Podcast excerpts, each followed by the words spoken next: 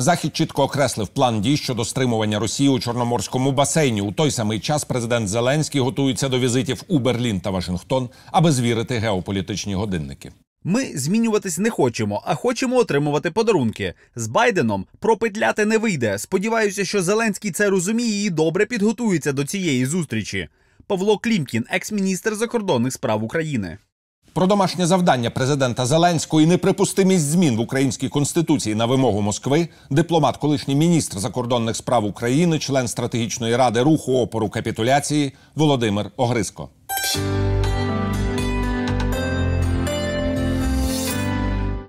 Вітаю вас, пане міністре, в студії телеканалу Еспресо. Отже, напевно, найважливіша подія останніх пари тижнів це демонстрація того, що об'єднане Сполучене Королівство Великобританії і Північної Ірландії так разом зі своїми союзниками продемонстрували Путіну, хто є господарем в Чорному морі. Так, це і історія з британським дефендером, це і історія з голландським есмінцем. Це означає, як на мене, так що запустилася нова євроатлантична концепція, в яку зокрема вдалося тим чи іншим способом вписати і українські інтереси. Пане Антоне, ви е, маєте рацію. Мені здається, що після Женеви е, ну ця логіка вже стає е, очевидною, тобто. Е, З одного боку, і ми про це чули в виступі президента Байдена. Він не хоче, е, е, так би мовити, нового льодникового періоду у відносинах між США і Росією. Ну, з своїх, я думаю, ліберальних міркувань. Тобто він не є яструбом, він є адекватним західним політиком. Він розуміє, що в принципі співробітництво краще ніж війна, ніж конкуренція на, на грані фолу. Але е, так само він прекрасно розуміє і дав зрозуміти, здається, мені е, Путіну, що е, епоха, коли все пробачалося і все е, е, формалізувалося в заяви про стурбованості, закінчилися. І от ви знаєте, в мене таке відчуття, що в Кремлі, е, в Москві цього не почули. Не почули чому? Ну от е, проаналізуємо бодай е, штрихами е, дотичну статтю Лаврова, яку він щойно написав. Проаналізуємо те, що сказав вчора Путін на, на цьому так званому прямому діалозі з народом і таке інше. З цього випливає, на мою думку, що змін ключового характеру в позиції Кремля очікувати поки що не доводиться. Відтак, ми можемо прогнозувати, що е, ті рестрикції, про які було заявлено е, під час е, зустрічі в Женеві, і той період, який почав свій відлік з цієї дати, він у підсумку матиме наслідком, ну знаєте, процес початку такого деякого задушення в обіймах. Ми розуміємо, захід буде тиснути на Путіна, а Путін, в силу афектації своєї свідомості і скерованості всієї агресивної політики саме в Україну, буде намагатись реалізувати той чи інший недобрий сценарій, тому що ну з того, що ми почули з вище переліченого, так у Путіна є певний пунктик власне на українському питанні. Це правда, Е, це правда, і е, я так зва- так само з вами погоджуюся, що це пунктик. Це е, те, що не дає йому е, нормально сприймати навколишній світ. І от те, що він зараз, е, до речі, в черговий раз повторив, що він хоче написати статтю про єдиний народ, е, складовими частинами якого є е, українці, росіяни і білоруси. Ну це свідчення, знаєте, про справді певну е, маніакальність. Е, Вона присутня, і, мабуть, це дало підставу е, пані Меркель свого часу сказати, що він живе в паралельному світі. Ну тут е, на, на, на жаль. е, Іншого висновку нема, хіба що якийсь медичний. Ну але ми з вами, оскільки не медики, то не можемо брати на себе відповідальність в такій важливій справі. От тому е, це правда, і це його власне заводить в глухий кут. Розумієте, людина адекватна, вона би е, зважила е, плюси і мінуси своєї поведінки і своєї політики. І якщо мінусів явно більше, якщо ці мінуси тягнуть свою країну вниз, то від них, по ідеї, треба було б якось щонайменше або відмовитися, або знайти красиву форму. І Путіну в Женеві протягли власне руку, сказали: Давай, думай, ми тобі допоможемо врятувати твоє злочинне обличчя, але ми на це закриємо е, очі, тому що нам важливіше мати нормальні відносини, але відповзай від того, що ти наробив. Що ми чуємо у відповідь?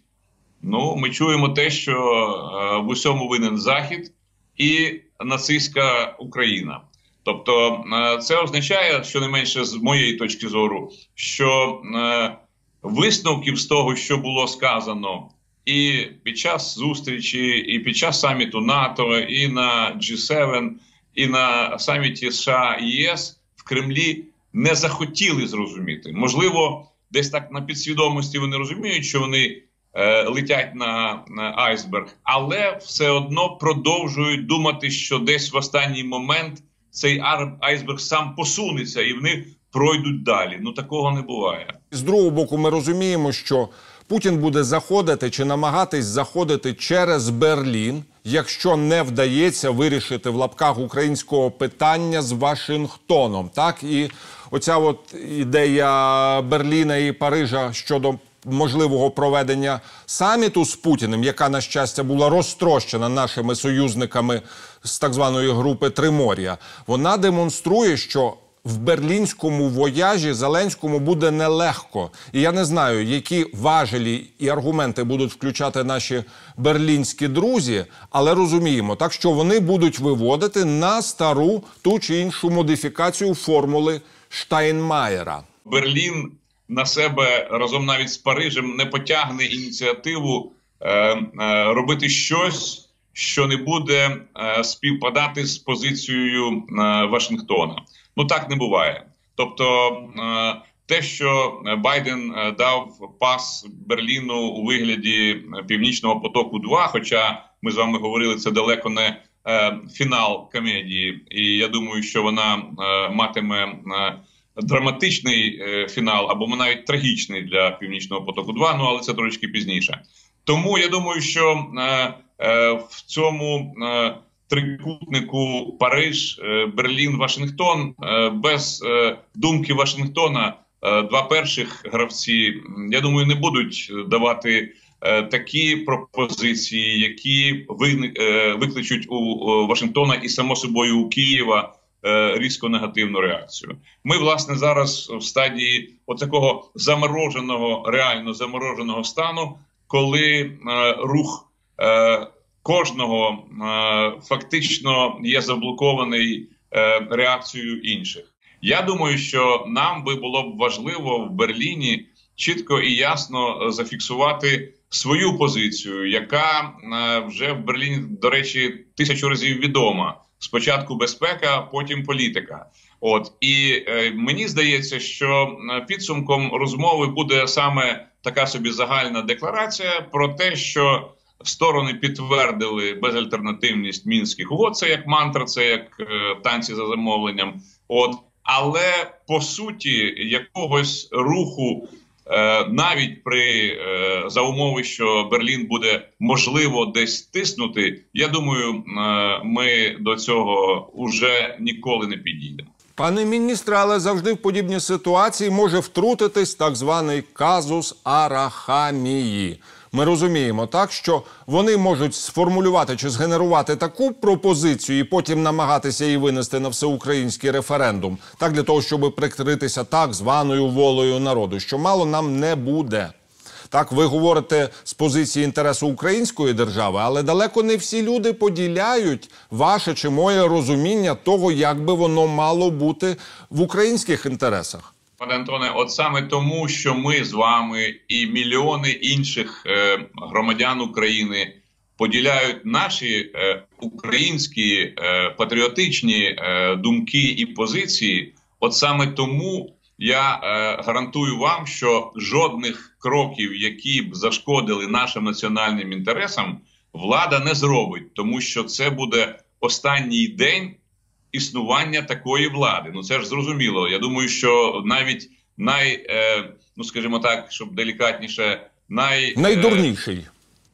Ну я такого не казав, але от е, люди, які мають зовсім мало досвіду, і навіть ті повинні зрозуміти, що гратися з вогнем не можна, тому що можна згоріти живцем. Ну я фігурально звичайно висловлююсь, е, але і ці теми про е, зміни до конституції на користь Росії і е, всі ці формули Штенмайера і так далі. так далі. Я думаю, воно вже вийшло справді за межі нашого соціального розуміння, тобто суспільство, і я вважаю в цьому нашу велику українську перемогу. Суспільство сьогодні впливає на владу так що влада не може чинити те, що, скажімо, сьогодні робить Путін у Росії, коли він на народ просто напросто вибачте на слові не зважає. Або якщо прийміше, то просто плює, пане міністре. Я поділяю ваш оптимізм з огляду на те, що Сполучені Штати, я думаю, все таки будуть підсилювати мінський формат, але крізь призму інструментарію ОБСЄ. Не дарма поставили надзвичайно потужного і впливового американського політика, чиновника, так колишнього діяча Пентагону Майкла Карпентера. Мало хто в Україні, на жаль, звернув увагу на це. Ну де там ОБСЄ, де там Карпентер, але саме ОБСЄ стане інструментом для того, щоб вскрити оцю от мінську невизначеність. Це правда, пане Антоне. Але ви знаєте, я отут, на жаль, не зможу поділити вашого оптимізму відносно ОБСЄ, тому що пропрацював там 5 років і дуже добре знаю внутрішню кухню. От мені здається, що якраз е, росіяни сьогодні ОБСЄ прикриваються. Ну, от візьміть конкретне питання: пункти пропуску на українсько-російській е, е, українсько-російському кордоні, на яких присутні спостерігачі ОБСЄ. Там їх всього навсього два. А решта, по-моєму, 6 чи 8 ОБСЄ не спостерігає. І саме через цю решту проходять ешелони з озброєнням, приїжджають, прибувають російські військові, е, прибувають е, так звані гуманітарні, а насправді військові вантажі, і таке інше, і таке інше.